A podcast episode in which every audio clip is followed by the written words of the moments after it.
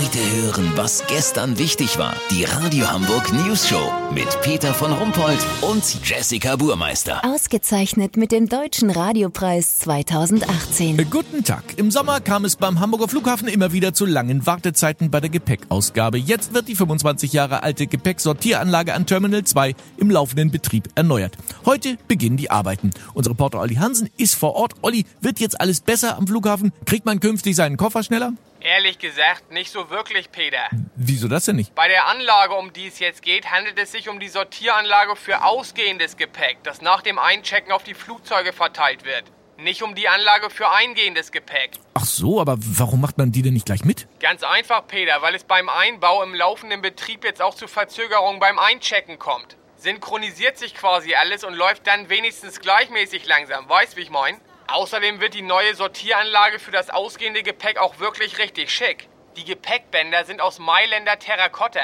Das gibt eine mediterrane Optik und mit der Offenporigkeit des Materials auch eine ganz tolle Haptik.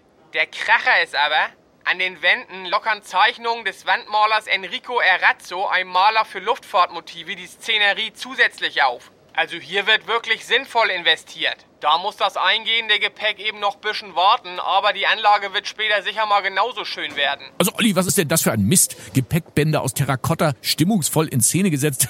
Das sieht doch kein Schwein. Das ist doch alles abgeschottet und dunkel. Hauptsache es geht schnell und nichts verloren. Peter, Reisepsychologen sehen das anders. Die Kälte und reine Funktionalität in solchen für Passagiere unzugänglichen Arealen wirkt sich auf den gesamten Flugbetrieb aus. Das wie wenn man beim Lesen kalte Füße hat.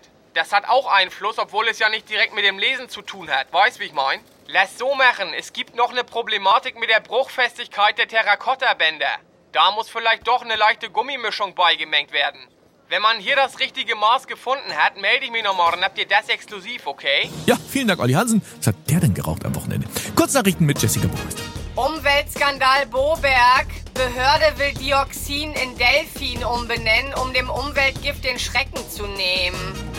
VIPs, Heino beendet seine Karriere. Sein Erfolgsrezept, er habe auch im Erfolg sein Leben nicht durch die rosarote Brille gesehen, so die 79-jährige Haselnuss zur News Show.